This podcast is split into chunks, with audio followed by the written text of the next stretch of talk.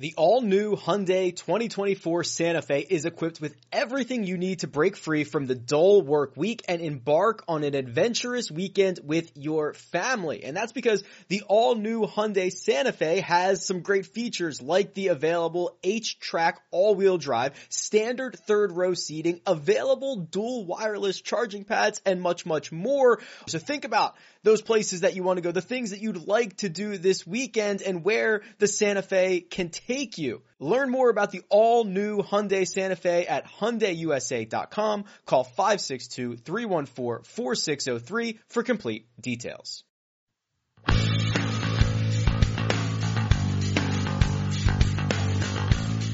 Welcome back to the First Cut podcast. Uh, we are in post President's Cup mode, looking forward to 2020, and we've got uh, uh, not first time, but uh, but definitely a long time. Sean Martin, how's it going? Uh, always happy to be back. I'm just getting my sleep schedule back on track after the President's Cup. Uh, it's funny how you can get jet lag, not even traveling there, but it's good. You sound very, you sound very like reserved. Were you were you disappointed at the uh, at the result of the President's Cup, rooting for the international team? Uh, I think it was second best case scenario. I think an international upset would have been very good for the competition, obviously. But I also think that at the end of the day, I do think the better team won. Uh, and the internationals led the whole way. They made it interesting. They were a cool team to root for, kind of the plucky underdogs. You know, you had like Abe Ancer showing a lot of just kind of bravado. He's obviously an undersized player, not the longest hitter uh, they were like the plucky underdogs. It's probably like, you know, like the NCAA basketball final, like if you had Duke versus VCU and, you know, VCU leads with 10 minutes left and then Duke just finally outclasses them with Grayson Allen or Christian Laettner or just names Grant Hill, name someone else. But yeah, that's what I compare it to. I love that you go Grayson Allen off the top. Who's the Grayson Allen of USA Golf? I don't know enough. Uh, my basketball references stop there. I'd probably make a comparison not knowing what the underlying themes were, and then I'd get myself in trouble. Uh, I, I feel like we're not giving the international. We're not. We're not going to talk Presidents Cup. I don't know why we are. We're just getting into it, but um, I feel like the international. we're international. talking about it because it was awesome. It was great. It was, it cool. was the late night. The late night thing. You know, most of us, our loved ones are asleep, so like golf Twitter was our family that week.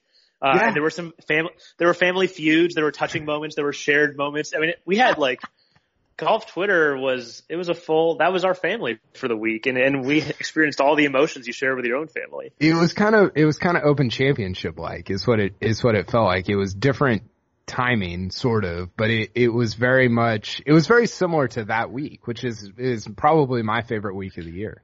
Yeah, but even then you're kind of still people that should be at work or should be working. For most people like this was middle of the night, your whole house is dark, because your kids are asleep, like the volume's on low, like you're laughing at the jokes on Twitter, but you're kind of keeping it down because you want to wake the kids up. Like it had a much more like hardcore feel because you were up to like midnight, 1 a.m., 2 a.m. watching this thing if you were watching from start to finish. Yeah, I was up till three on on Friday night. That was the toughest one. Um, I told my um, coworkers they were on their own. I'm like, I'm not doing it. I'm out.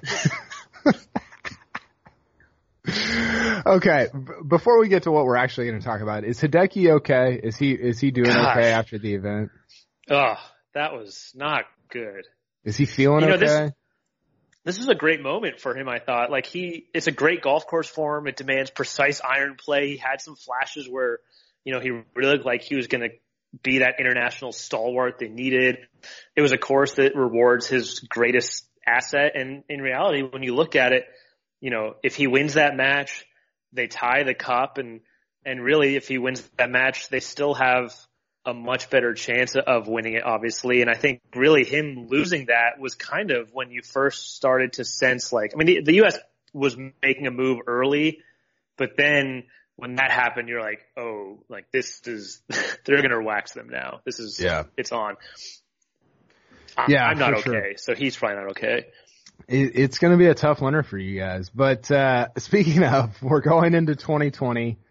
New uh, new calendar year starts here in a couple weeks at the Tournament of Champions, and I wanted to talk today. So we've got we're, we're doing this. Thing, we got 20 guys for 2020. So we got 20 players to keep an eye on, and and these are not your regular PGA Tour superstars. Not, not, I mean, there are going to be some big names in here, but not your Rorys and your Koepkas. We want to look at, uh, some names, like 20 names to kind of keep an eye on going into this new year that maybe are a little bit beneath the surface or a little, a little deeper dive. So we're going to start with the young guns. And I said we're going to do 20 names that, uh, people maybe haven't heard of or don't think about. And we're going to, and we're going to start with one that they actually do think about and have heard of.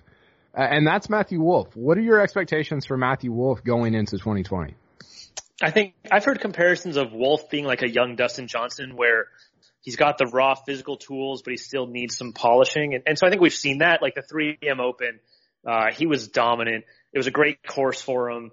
You know, he's able to hit these really high long irons that are, are a great asset on, you know, obviously par fives and, and long par fours. And that's a skill that can really separate you from your competition. But the stuff, you know, like partial wedge shots and the stuff that kind of separates a refined professional from a good college player are things that he still needs to work on. So, you know, I think you could see kind of like early in DJ's career, he won in his first season. Matthew Wolff's won already, where there will be some bright spots. There'll be a lot of promise uh, shown very quickly, but it, he might not hit his full stride until you know three, four, five years down the road when he's had a chance to kind of polish those things. So you know, wouldn't be surprised if he won again. Also wouldn't be surprised if he didn't. Um, I think he's a guy that we just need to take the long view of, which is hard to do with a guy who won uh, his fourth start as a professional. You want everything now, now, now. But um, I do think that his best golf is is a few years away, and, and so should get a little patience uh, because of that. Yeah, for sure. This is a crazy stat. He actually hasn't played in a major championship yet, and his first one will be at the Masters in 2020. So that'll be fun to kind of see him there. I, I love the DJ comparison. I think it's really smart. And I think taking the long view, I think taking the long view with all these guys, but especially him because uh, he just, it's almost like this cur, it's almost like the Ricky thing, right? Not to go to Oklahoma State on this, but you win early and it's like, oh, he's going to win all the time, you know, probably win 50 times. and you're like, well, probably not. Like that's probably not how this thing is going to go. So, I'm with you. I, I hope people just are patient. Uh, he's not going to win five times a year. He's going to be a good player for a really long time on the PGA Tour, though. Uh, next up, we got uh, your boy, Collin Morikawa. So he got Collin Morikawa got his PGA Tour card for this next season uh, after winning the Barracuda. He finished. He played in the U.S. Open this summer. He finished T35 at Pebble. Um, expectations for him, I, I think we talk about we talk about Wolff, uh, Viktor Hovland, and Morikawa in the same kind of the triumvirate of of guys that came on tour last year. How does he fit into that group uh, for you? I think it is kind of funny because they each have very different skill sets. And if you look, like Wolff is one end of the spectrum, you know, absolutely bombs it. Great iron player. He can kind of bludgeon some courses, which is what he did at the 3M Open. Morikawa, uh, a little bit different, very refined player, very like artistic with his irons. Probably already one of the best iron players on tour, but may lack some of the length that's necessary to be kind of a dominant player. And then Viktor Hovland is kind of right in the middle of the two. He's people have compared him as kind of a combo of the two of having that more refined game, if you will, and not quite the distance of Wolff, but definitely longer than Morikawa. So, you know, iron play, as we've seen, is probably the most important part of the game to be a successful uh, tour player, as long as you have a requisite amount of length, and he does, but he may not have the amount, the length to be like a Rory McIlroy per se, or, or an absolutely dominant player, but a very good PGA Tour player who, you know, when when he's in the fairway, just has a chance to to separate himself from the competition with really good iron play. I mean, he'd be he didn't have enough rounds for the stats, but he was basically at or near the top of like every iron play and approach stat that you could think of. Yeah. Yeah.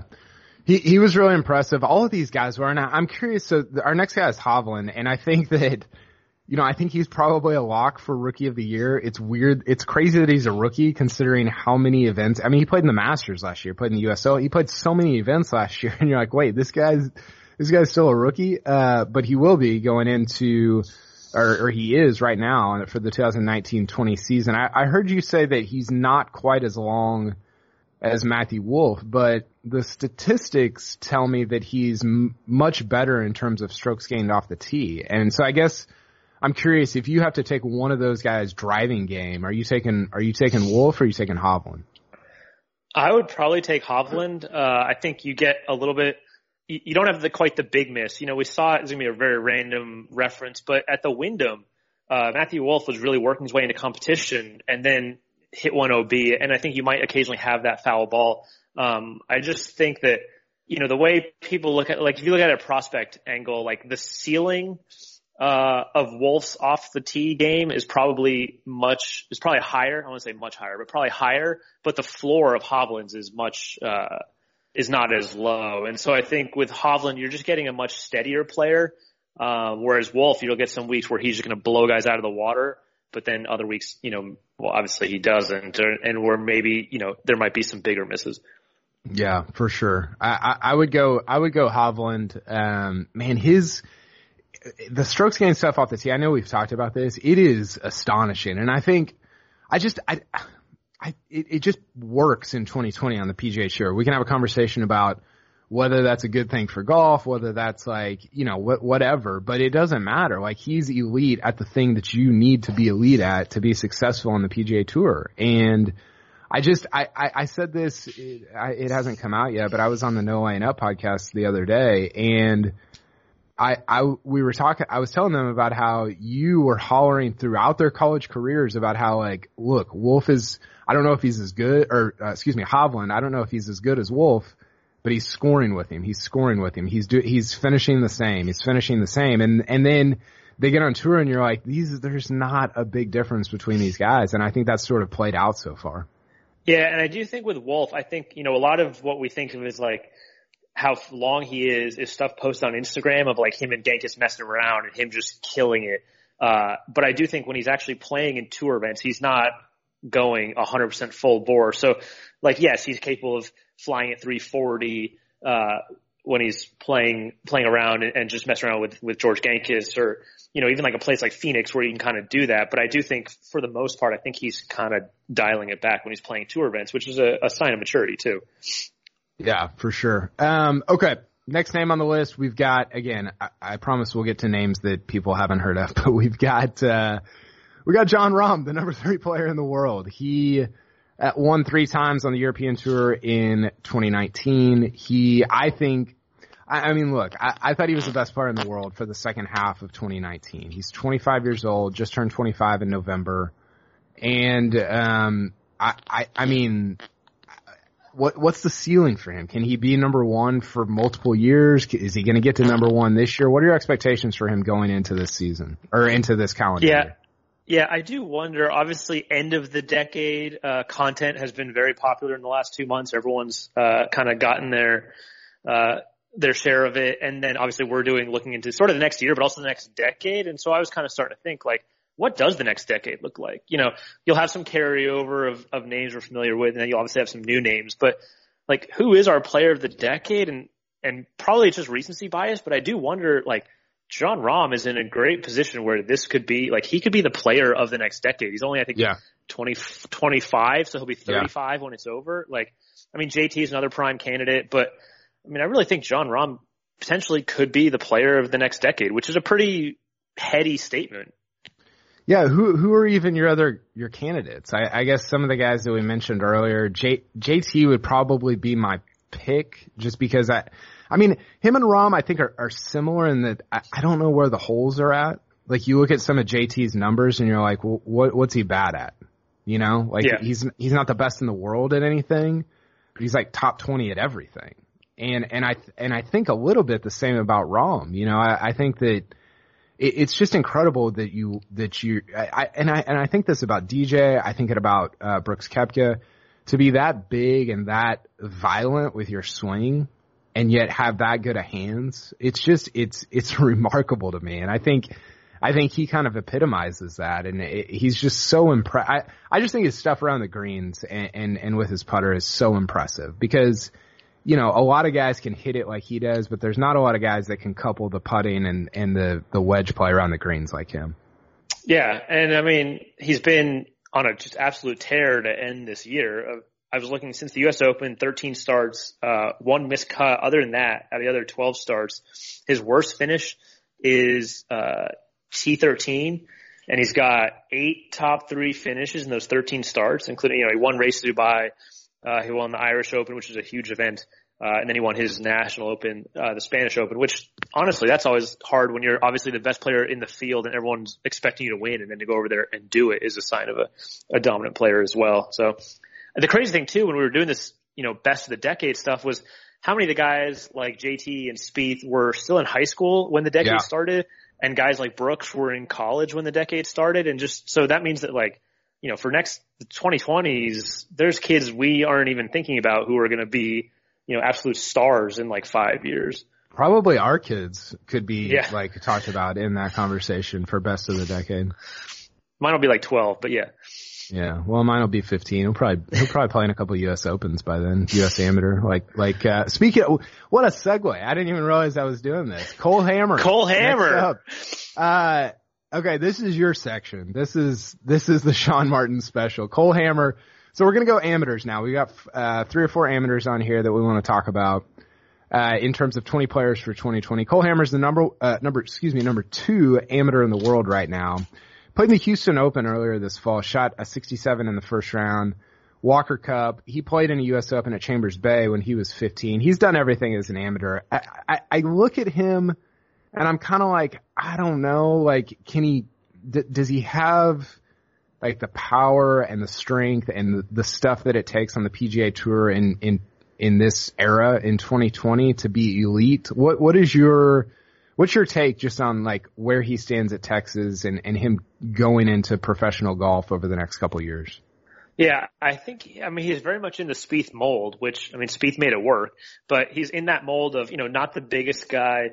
Uh, he's to have to get it done with his putter. Um, he's to have to rely on, on obviously not just strength off the tee. And so I think there is, you know, there's probably some limitations there or some, you know, his ceiling may not be as high, but, uh, it's not often that you see, you know, kids who qualify for US Open at like 15, 16. There's been a handful and, and really not many of them, if any, have panned out. So, I mean, obviously he hasn't done anything as a professional yet, but he's gotten to number one in the amateur rankings, uh, in the past. And so it does make you wonder if there is something there. I mean, to this point, he's been able to overcome kind of a, a lack of distance. He, you know, he won the Western Amateur, which is a huge event. So I do think there's a ceiling on him just because of the size. You know, it's unfortunate probably that you say that, but there is truth to it in today's game of you can only do so much when you, you can't hit it up there with, you know, the best players in, in the world as far as length. And so I do think that might give a little pause to his future prospects. Yeah, um, I I really like him. I, I think he I think he's got a ton of game. I think he's got the right attitude, like the right amount of kind of, I don't know, to use your Abraham Ancer term, bravado or, or cockiness or whatever. Like he, he just, I think he gets it. I think he understands like what it takes and stuff, but I'm curious just to see, yeah, I mean, it's just such a power game. And so I'm curious, is it a, you know, is he, is he more in contention on shorter courses? Is it a, I, I, I don't know. I don't know how it's going to go. Um, but it's not, I don't know. Sometimes we talk about these guys like they hit it like 230. right. Not, that's not how it is. Like Jordan Spieth does, he's like 294 off the tee. Like it, it's not, like Cole Hammer has plenty of game. I, I just, to be at that elite, elite level, that, that's why I'm so high on Hovland, I think. I keep going back to just his ability off the tee. So, I don't know. We'll see how that goes. Uh, next up we got, uh, US Am, the, excuse me, the 2019 US Amateur Champion, uh, Georgia Tech guy, Andy Ogletree. Uh, he yeah. is going to be in the 2020 Masters after winning the 2019 USAM. What's your what's your take on him? He was a little bit of a I don't know, kind of an out of nowhere winner of the USAM. What what are your thoughts on him going into 2020? Yeah, he was a guy who hadn't done a whole lot in his college career and then kind of halfway through this past season, uh, fixed some stuff in his putting and, and kind of really turned around from there. Uh, he was a second team All American, so a good player, uh, because of a really strong finish to his season after he kind of got his putting sorted out. Um, he's a guy from like a small town in Mississippi. Um, so anyways, I think just that he was a little bit of a surprise, but maybe not too deep of a surprise. Just a guy who, you know, he'd finally figured some stuff out and reached that next level and kind of, uh, they kind of capitalize or, or kind of reach its crescendo at the U.S. Amateur. You know, that being said, I think, you know, Viktor Hovland obviously has had a great career after the U.S. Amateur. Uh, the the track record of U.S. amateur champions is not is not the greatest. It's not the best. And I think part of that's just because it is just one tournament. So you know anyone can win in one event. It is match play, so it's not, not maybe necessarily the best determinant of who's going to do well on in professional golf where everything is stroke play. So um, I don't know. He obviously a, a good player, second team All American.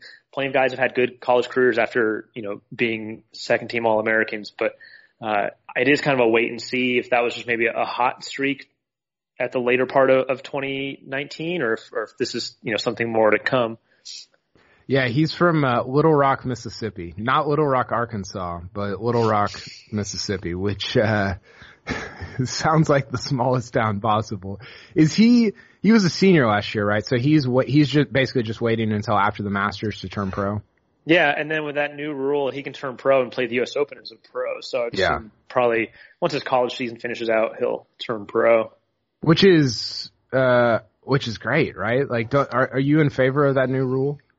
I I don't know. I think I said this on another podcast, and you know, one of the bigger mistakes that is made is guys turning pro too early. Uh, no one's ever said it's kind of like returning from injury. No one's ever said they return from injury too late. No one's ever said they turn pro too late. I don't think. Um, and so just anything else that further encourages guys to turn pro after, you know, one win, um, is it, it's that's a tough one. I don't know. I think you could lead to guys turning pro maybe when they shouldn't. Yeah, I, yeah, that's a good point, and I guess we'll see how it plays out. But uh, speaking of the USAM, uh, John Augenstein was the US Amateur runner-up. He is a Vanderbilt guy. He's a senior this year as well. Uh, any thoughts on his kind of potential going into to 2020? Maybe fair or not, but all these Vanderbilt guys kind of run together for me. They're all just kind of these. Uh, they've got a lot of kind of that bravado. Uh, they're big hitters, hard swingers, uh, and Augenstein kind of seemed to fit that bill as well. And, um, you know, we saw Theo Humphrey, uh, one of his teammates who did well at the USAM a couple of years ago, just get through Corn Ferry Q school. Um, and so I think that, uh, it'll be interesting. I think he's got, he is, he's a big hitter with a, a lot of confidence. Yeah, his, uh, his bio on the Vanderbilt golf website says it's only got two bullet points for summer 2019. One is finished runner up at the U.S. Amateur at Pinehurst. And the second bullet point is help the U.S. to a Walker Cup win at Hoylake. Uh, and clinch the match for the U.S. at Royal Liverpool with his four and three win over Thomas Plumb. So, uh, pretty decent summer for, uh, for John Augenstein. Definitely. Um, okay. Last up, I'm going to just give you the floor for this one. This is my boy. The number one amateur in the world. You, you can tell me if I'm saying this correctly or not. Uh, Takumi Kanaya. Nailed it. Uh, Nailed he's it. also actually 225th in the official world golf ranking. Here we uh, go. He's ranked ahead. He's ahead, ranked ahead of Jimmy Walker and Jason Dufner, guys who guys who won majors uh, this decade. Which is not a knock on them. It's just a, a credit Dude, to me. You're all about the uh, you're all about the decade stuff. Well, the, yeah, I'm just saying there are guys that won majors recently, and Takumi's just you know sprinted ahead of him.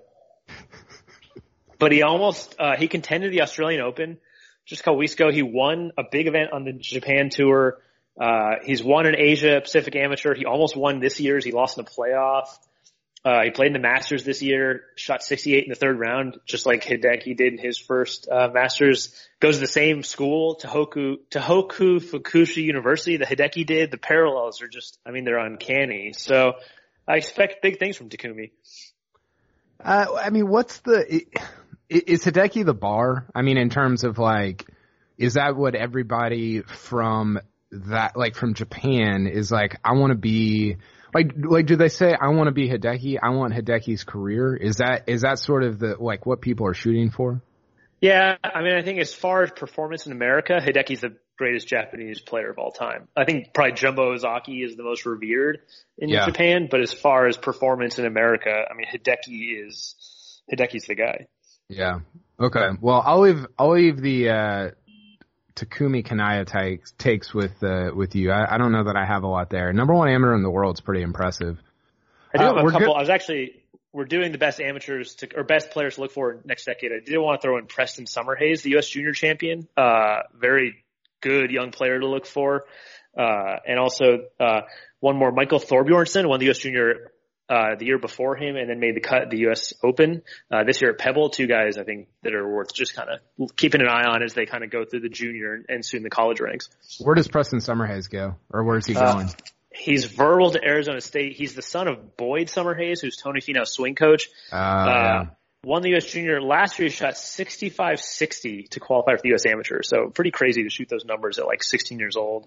I think I read about this. This is like the the, the Daniel Summerhays family. Yeah, yeah. Daniel Summerhays is his uncle. Yeah, yeah, I did read about it. Where did I read about it? Was it on Golf Week? I don't know. I wrote a story on him as well, just because he played in the Junior Presidents Cup, and obviously Finau is in the Presidents Cup. But uh, so it's, it's always nice when your dad is a former tour player and a swing coach, uh, and just he. I mean, the ability to kind of go that low and shoot like 60 when you're 16 is is pretty crazy. Yeah, that's disgusting. That's Yeah. filthy. Uh, okay. We are, we're to get to some more. Actually, let's do this. We're, we're, we've got eight guys down. Let's do two more and get halfway there. So we're to go into the international team, uh, rookies that we just saw at the President's Cup. And these are some guys that maybe people were just introduced to, but you've been following, I've been following for a little bit longer. So I, I'm curious about your thoughts on, maybe the ceiling for Joaquin Niemann. You know, he's somebody who um, is coming off a win at the Greenbrier in the fall. You know, he didn't have the greatest President's Cup, but he's he's kind of been around for a while. Kind of low key, played a lot of PGA Tour events uh, after turning pro a couple years ago after the Masters. What are what are you? How are you feeling about him going into 2020? Yeah, I think, I mean, we're almost, I think, downplaying him because he's not American. I mean, he won on the PGA Tour at age 20 and, you know, maybe it felt less impressive because he'd already been out there for like a year and a half and so he almost felt like old news. But I mean, he won on the PGA Tour at the age of 20, which is an incredible achievement. Uh, I was looking, the only two players in the last, like, basically since World War II, the only two players to win on tour, uh, who were born outside the United States before their 21st birthday, it was Rory McIlroy, Seve Ballesteros, and now Joaquin Niemann. So, I mean, Sick. not to say that he's going to have those careers, but that's good company. And uh, I think, yeah, I don't think he gets the credit that he deserves for you know winning at that young of an age. Yeah, I, I agree, and I think I think for me with him, it, I I go to the strokes gain tee to green stuff, and it's it's really good. It's not it's not like a it's not fake. Like you can't fake that stuff, and it's it wasn't a fake win at Greenbrier. He he's he's the real deal, and his speed is just I, I don't know. It's it's crazy. Like he's really you know, he's not like he's not built like Rahm or Koepka or anything like that, but he is. I mean, his his swing speed is super impressive, and I think he's gonna have. I think he's gonna have an awesome career. I think he's gonna be really really good. Uh, okay, we'll do number ten, and then we'll go to a break. Abe, uh, Father Abraham, uh, Honest Abe, Abraham Ancer. Uh, the answer. Showed yeah, shout out to Allen Iverson. Showed out at the Players earlier this year. He was he was really good for a, a long time at the Players. Kind of faded late, finished T12, I believe, and then had probably the I I don't know if it was the most impressive. I think we'll get to the most impressive here in a minute, but maybe the biggest. maybe- He might have been the biggest revelation at the President's Cup. What are your What do you feel about him going into 2020? This is a guy we were talking about distance, but a guy. I mean, he does get hurt by lack of length. You know, so he's he's tenth in strokes gained off the tee though, which usually that high in the rankings that's dominated by bombers, but. He's 103rd in driving distance last season, which again, like you were saying, is still hitting it pretty far. That's still 293 off the tee, um, but 10th in driving accuracy. So he's a guy who, you know, he's not hitting it as far as the top players, but he does kind of, he's got this grittiness that I really like. And it's the kind of story that you don't see a lot on the PGA tour. Like he grew up, um, playing golf in Mexico, uh, right on the U.S. border and basically it became too violent in his hometown to drive to the golf course every day to practice. So they moved across the border to Texas. Uh, you know, was down in kind of southeast Texas, not really getting a lot of attention from colleges. So he goes to Odessa Junior College, uh, and he's actually the national player of the year there in his first year. His coach said he showed up with like mismatched golf clubs, like, you know, all the other kids on college teams are, you know, they're all getting fit for sets and, and getting custom fit. And, and he just kind of had whatever he was able to kind of put together um, the Oklahoma coach saw, said that he saw him basically. He was there to recruit someone else, and you know it's like rainy and cold, and Abraham just shoots this 65 in these awful conditions, and he's just showed kind of I think that same grit that we've seen now. And so you know you don't see a lot of guys even who go to junior colleges make it on the PGA Tour. Um, it's usually a lot of guys who we've known about since you know they were in college or their junior golf days. But he is just he's a guy who gets it done. He's very competitive, very gritty. I love that we sh- uh, talk about 293 off the tee being like not being short. Right. And the same thing with Morikawa. I mean, that's I think about how far he hits it. He hits it plenty far. Uh, it's just, it's not, I think the difference is it's not that like ability to hit it that 330 gear where yeah. you're just playing a different golf course than everyone else. Most people on the PGA Tour hit it between 285 to 295. You're not like you're, you know, lagging way behind your competition, but there are those guys who have that next gear where they're basically playing a different golf course than everyone else. Yeah, so I'm I'm back at uh, so I'm looking at the 2000 driving distance on PGAtour.com. Shout out to your employer. 293 would have ranked. Uh, let's see, what is it? Oh no, I'm in 2001. 293 would have ranked uh, seventh. So your 2001 PGA Tour driving distance leaders: John Daly at 307, Brett Quigley at oh this is so fun. Brett Quigley at 299. Tiger 298, Davis Love 298, Duval 296, and then Phil and Charles Howell at 294. And so uh, Abraham Ancer, if he was playing in 2001, would have ranked uh, eighth, seventh on the PGA Tour in driving distance. Yeah, it's a different game. I mean, that's that's all there really is to say about it. Chris Tidland, 16th. Whew, go Pokes. Yeah, Joey Sindelar. That's okay. We need we need to stop. Um, Okay, let's take a break. We're halfway through and let's hear a word from our partners. Did you know that more than 75% of Americans will experience foot pain in their lifetime, but only 10% will seek out a solution for that pain. Those numbers do not add up to me and I know it can be confusing, the biomechanics of the foot, the bones, the muscles, everything in between, but solving foot pain is simple and that's where Superfeet comes into play. These Superfeet insoles go into your shoes, give your feet comfort and support where they need it the most and redistribute the forces that reduce both stress and strain through your entire body, not just your feet. Insoles have been uh, phenomenal for me uh, personally, and they are clinically proven to decrease fatigue, reduce injury, and improve comfort. I can attest to that myself, especially when walking uh, a lot of golf holes that I play. So if you feel good, you play good, you look good, everything works out from there and it starts from the bottom up. Visit superfeet.com and enter promo code FIRST at checkout for 15% off your first order plus free shipping. Take your business further with the smart and flexible American Express Business Gold Card. You can earn four times points on your top two eligible spending categories every month, like transit, U.S. restaurants, and gas stations. That's the powerful backing of American Express. Four times points on up to $150,000 in purchases per year. Terms apply. Learn more at americanexpress.com slash business gold card.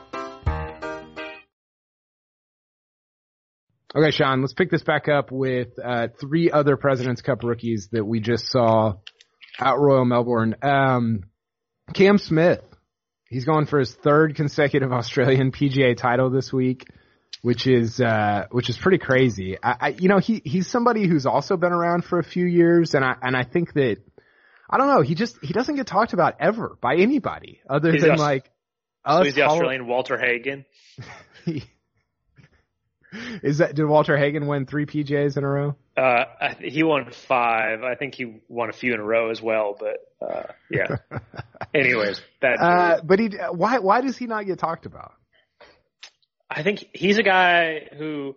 I mean, his strength is in his short game, and we saw it at Royal Melbourne. Uh, I mean, he chips and puts it like a fiend, but I think there is, and he's he's done some good things in majors. Uh, Chambers Bay, remember he eagled the last, like stiffed it to finish fourth. Yeah. Uh, the Masters one year, he shot like 65 in the final round to, uh, move up the board and, and I think finish top 10. But I do think, I mean, his main strength is around the greens and I think, I haven't seen him a ton, but I think there is just maybe doesn't quite have the ball striking chops to really contend week in, week out. Um, I think that's really what holds him back. Yeah. I the the one at Chambers Bay didn't that earn him his card or something? Basically, yeah, yeah. Like got him like got him his card for the next year on the PGA Tour. I, I remember that was that was like a weird like Sunday like sub storyline. That was the first major that I covered in person, And obviously you had the DJ Spieth stuff. Rory like went out in like 28. Louis shot like a 29 on the back nine. I mean, it, it was a, it was a crazy Sunday and that was like the sixth storyline, but it was super impressive. Um, okay. Sungjae Im, the best player in the world other than uh, like Rory and Tiger and Brooks. Uh, I think he's like the fourth best player in the world right now. What, how high can, so No Laying Up tweeted that he could earn $50 million on the PGA Tour. Is that an over exaggeration or an under exaggeration? Gosh, uh, 50, I mean, he's 21. He plays every week. It still feels high, but gosh, I don't know. That's, that feels high. Uh, that, I mean, it's still, that's 10 years of, I mean, he could be on the tour for 30 years, which that would be that'd only be like you know one and a half million more than that a year, which is like not. I mean, you make one and a half million almost if you keep your card. Yeah. Uh, so it's definitely very possible. Uh, you have to wonder about like. I just think with guys this young, you always have to wonder about burnout is always a, a thing. Um, and just a, lot can happen over the next 30 years. But I mean, yeah, it's probably very doable. He was awesome at the President's Cup. I, I, I just, you know, some of the, he, you know, he's one of two guys to win a singles match on Sunday and just some of the emotion he showed. I, I just, I, I, I walked into the President's Cup like loving Sungjae and I walked away from it somehow loving him even more. I, I thought he was just so good and he doesn't get talked about and I'm just, I, don't know. I'm, I'm super, I saw somebody predict that he was going to win like one of the next eight or one or two of the next eight majors. I was like, I don't, I don't know if we need to like get carried away like that but uh, he's going to be a he's going to be problematic for people going into the next few years. He is a machine. I mean, he's got that really slow backswing. He hits every like perfect position on the way back, and he just hits it so good. And I mean, again, if he was like an American 21 year old player who'd done what he did, we were we'd be freaking out about him. But I think he just gets a little shortchanged because he's not American. But uh, yeah. everyone from the Corn Ferry Tour who's played with him was super impressed. Uh, he's a very controlled player, great ball striker. He's a machine. So uh, definitely a bright future ahead of him. Okay, Ben An, former U.S. Amateur winner. We talked about the USAM earlier. Uh, he he's a little older than you might think. I think he's 28. Uh, but he had a good President's Cup as well. Uh, is there a, is there another level for him to to kind of go up, or do you kind of think he is who he is at this point? I I would like to see a win. I mean, that's really the only thing. It's just he's been close a lot. He was close at Wyndham. Uh, he was close at Sanderson. Close, close at Memorial. Memorial. Yeah. yeah. Um, he lost, I think, the Zurich in a playoff one year when Brian Stuard won it. Um, I, and so that's that's the next kind of thing for him is, you know, he won the BMW PGA over in England, which is the European Tour's big event. So he's won a big events, but that's really the, the next thing he needs to do is, is get a win, qualify for a tour championship. Um, I think that's the next step for him. Yeah, no, I, agree on him. Okay. Uh, we're going to start going through these a little bit quicker. We've got, uh, some Corn Ferry guys and, and a couple of guys that, um, played pretty well this fall that maybe people just weren't paying attention to. So we'll start with uh, we'll start with Brendon Todd, uh, maybe the fifth best player in the world. Uh, unbelievable fall. Is that a is that a one-off? Do you expect him to have a good spring? What what, what are your feelings on him right now? I, I need to start this with the Brendon Todd story was probably the story of the fall. Like the guy went, I mean, he was at the depths and he just kept going, kept playing. I mean, his game was gone and, uh, he just kept at it. It's a great story about perseverance. It's why we love these kinds of stories. I do think the Brendon Todd thing, like we talk about guys who are short, like he is very short off the tee, uh, like bottom 10 of the PGA Tour. So the two places that he did win, uh, Bermuda and Mayakoba were perfect golf courses for that. And so I do think that will be an inhibitor, uh, to his chances to contend in bigger events. I think, you know, he could, could he win again, uh, you know, at some, you know, your week to week tour events? I think so. He's a great putter. So when he gets hot with that, um, he obviously we saw what he can do, but I do think that you know, it's not like Morikawa and those kinds of guys where we call them short when they're really just they're still upper echelon. They just don't hit yeah. 340. He's a guy who's actually pretty short off the tee, and, and that will inhibit his ability on some of the bigger stages. Yeah, I'm not buying Brendon Todd stock. I don't want to purchase Brendon Todd stock at its highest point. Uh, that doesn't mean I don't like him or I don't think he's good, but I, I can't imagine that it feels a little, um, I, I think I said this, but a little Jimmy Walker-ish or Patton Kizzire-ish where you're like, okay, yeah, good fall, get you into the tour championship, but you know, I, don't, I don't know how it's going to go in the spring and the summer. So I don't know. We'll see. Uh, Rick Gehman, who has been hosting this podcast for the last few months, is maybe the biggest Scotty Scheffler fan in the world. Where do you stand on Scotty Scheffler? I mean, this is a guy who he's a very quiet kid. I mean, literally just a man of few words, if you will. But um, he he is a guy who's been all everything, you know, forever. He was kind of like Spieth 2.0 in Dallas. Like he won the U.S. Junior when he was 16 played in the Byron Nelson, played pretty well. I think he made a hole in one. Uh, great career Texas, played on Walker Cups, uh, and then just came right out and, you know, blitzed the Corn Ferry Tour and was player of the year and, and could be rookie of the year now. So he's just a guy who, I don't know why he hasn't quite gotten the attention of some of the other guys, but like he's just a guy that we've seen coming for a while now and he's doing it. Yeah, he's got a great name too. I'm I'm a big name guy, and uh, he's got a good one. But you're right, he hasn't gotten maybe some of the attention that he's deserved. Uh, okay, uh, Xinjun Zhang. This is somebody that my other uh, podcast partner, Mark Immelman, is really big on. He was uh, Xinjun was great on the Corn Ferry Tour last year. Uh, do you think that translates to the PJ Tour uh, this upcoming year?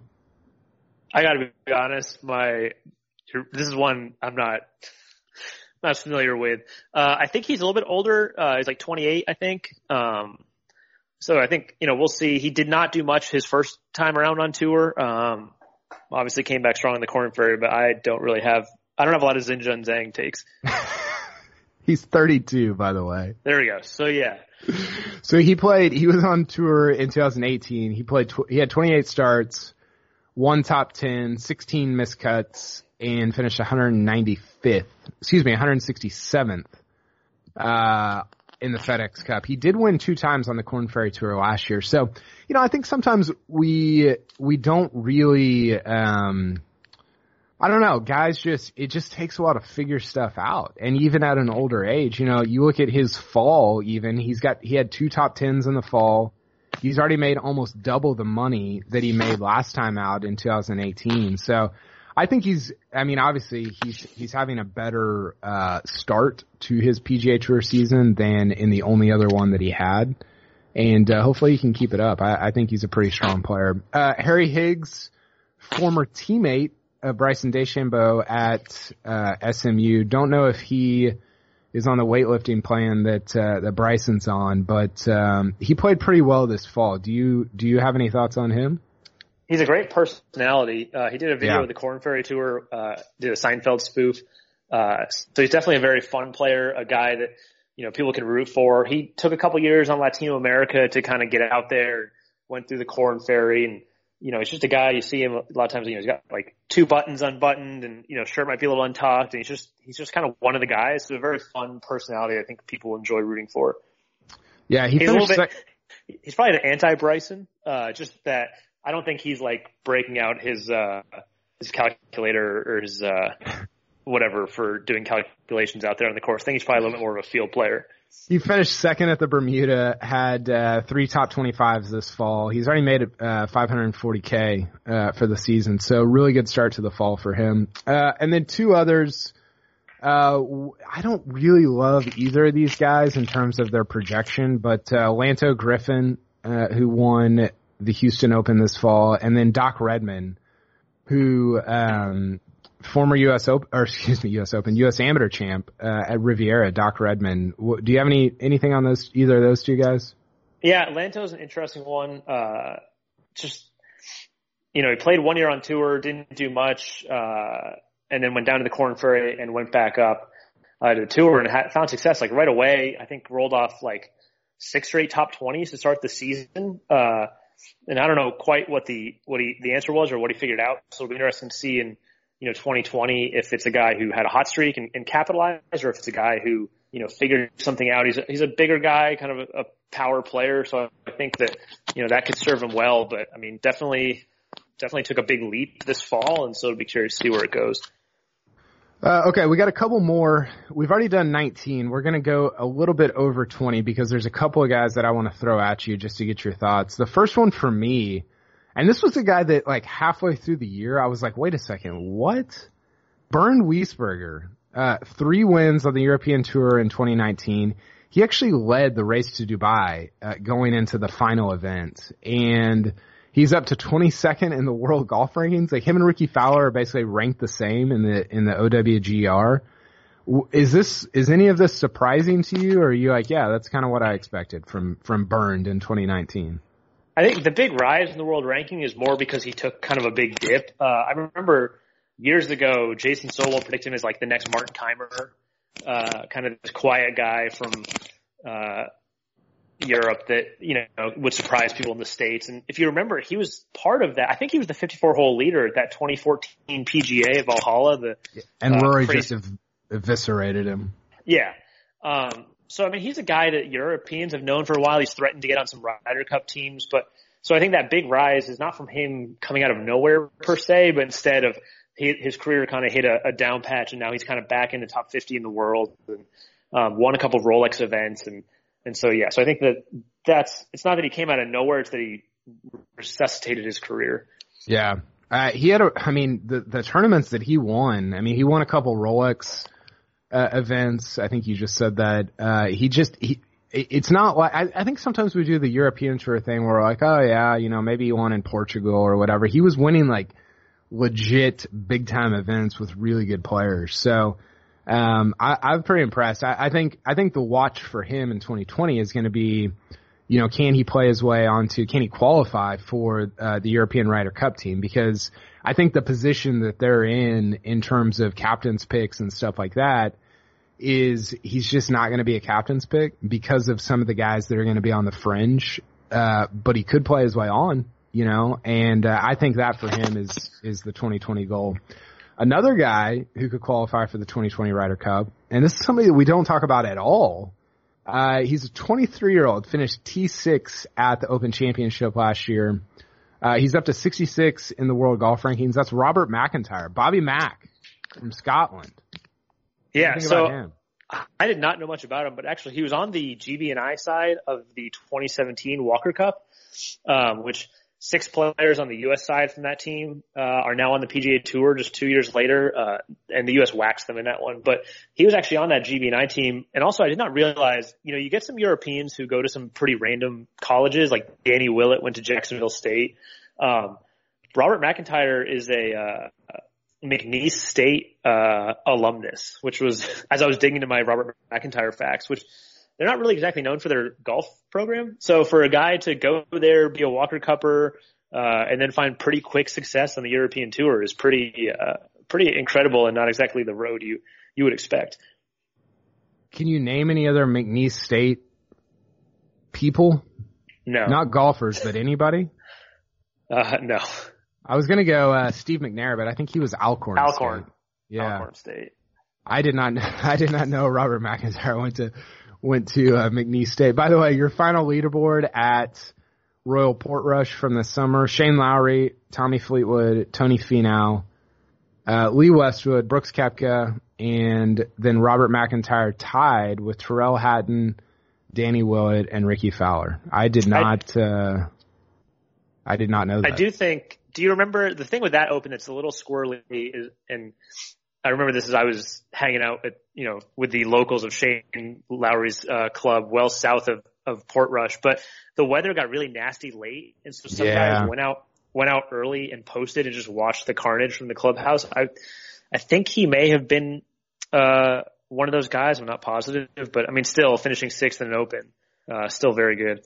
Yeah, I think that's right. Danny Willett, I think was in that, or was that on Saturday? No, Saturday the weather was good because Lowry shot that 65 and they were celebrating like he'd already won the Open. And I shot a 63 on Saturday. That's what I meant. okay, I'm gonna throw. Okay, so we've done. I think that's 21. I'm gonna throw five names at you, and you don't have to talk about all five. You can pick which one you talk about. So the other five names we have on here: Kurt Kitayama. Uh, we've got uh, Shugo Imahira, your boy, your other boy. Uh, Corey Conners, Jazz Janewananan, I'm not even going to pause to see if I got that right. And then uh, Lucas Bjerregaard.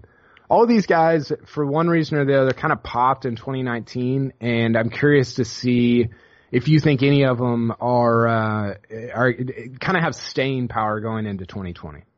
I am curious to see what Corey Conners does. He was top 20 in strokes gained off the tee and strokes gained approach, so basically an elite ball striker. Just mm-hmm. everything around the greens was not. I mean, he was outside the top 120, I think, in both stats, and so he's got the you know he's got the ball striking chops to be a guy who's a consistent contender.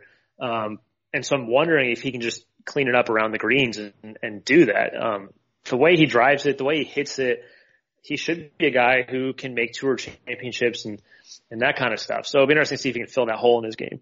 Yeah, I'm with you. I think Conners is the one that probably pops the most. I, I thought Bjerregaard was awesome at the match play. Um, he's just, I don't know, he was just super impressive. Uh, didn't, I don't think he did a ton the rest of the year, but, uh, he's still pretty young. So I, I'm interested to see, kind of uh, kind of how his career goes, or kind of how the next few years play out for him as well. Uh, again, with the Ryder Cup stuff coming up in in 2020. So, uh, yeah. anybody else? Anybody we missed? No, but I think kudos to Jazz. Actually, you know, he was a guy that people were talking about for the Presidents Cup after he kind of got into contention at Bethpage, and uh, while the Presidents Cup was going on, he won on the Asian Tour. It's his third year of the win, third win of the year and it got him to 45th in the world rankings. So that win probably got him his first Masters spot. So yeah. something you may have missed in the mayhem of the President's Cup finale was Jazz entering the top 50 of the world. The, the President's Cup mayhem. Yeah, uh, Bjerregaard didn't have another top 10 the rest of 2019 after that, uh, fourth place finish, or I guess the semifinal finish at, uh, the match play. So, I don't know. We'll see about him. But, uh, anybody else that we any any like eleven year olds that you've been scouting that we didn't we didn't talk about?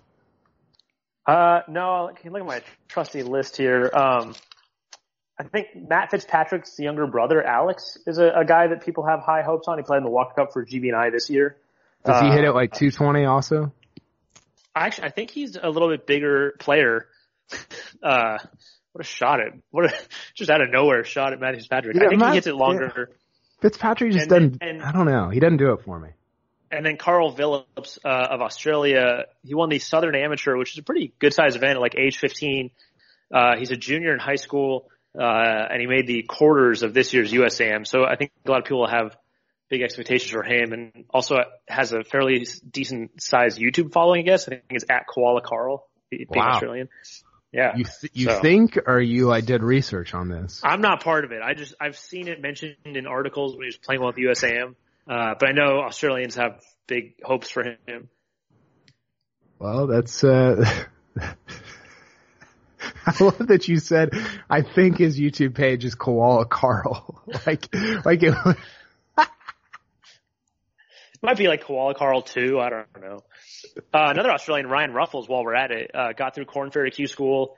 You know, he's a guy you saw get a lot of exemptions onto the PGA Tour. Uh, went down to Latino America, played well there.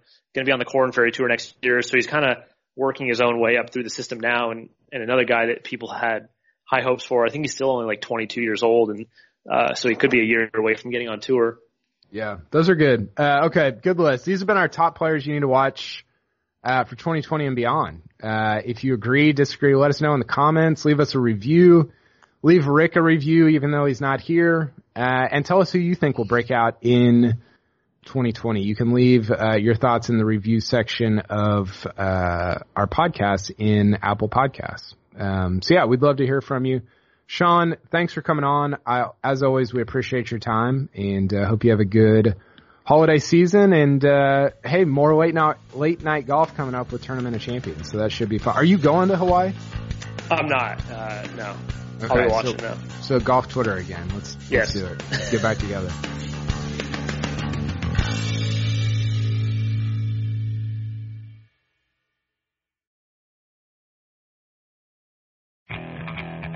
Okay, picture this. It's Friday afternoon when a thought hits you. I can waste another weekend doing the same old whatever, or I can conquer it. I can hop into my all-new Hyundai Santa Fe and hit the road. Any road. The steeper the better Because my all-new Santa Fe is available with H-Track all-wheel drive so I can hit the trail without a worry in the world. Heck, with three rows and best-in-class rear cargo space, I can pack the whole family in with all our gear. We've got available dual wireless charging for our phones so we'll never lose touch with civilization and we won't lose touch with the primordial power of Mother Earth. So which is it? Waste the weekend or do something a little more epic? And conquer it in the all-new Hyundai Santa Fe. Visit HyundaiUSA.com or call 562-314-4603 for more details. Hyundai, there's joy in every journey.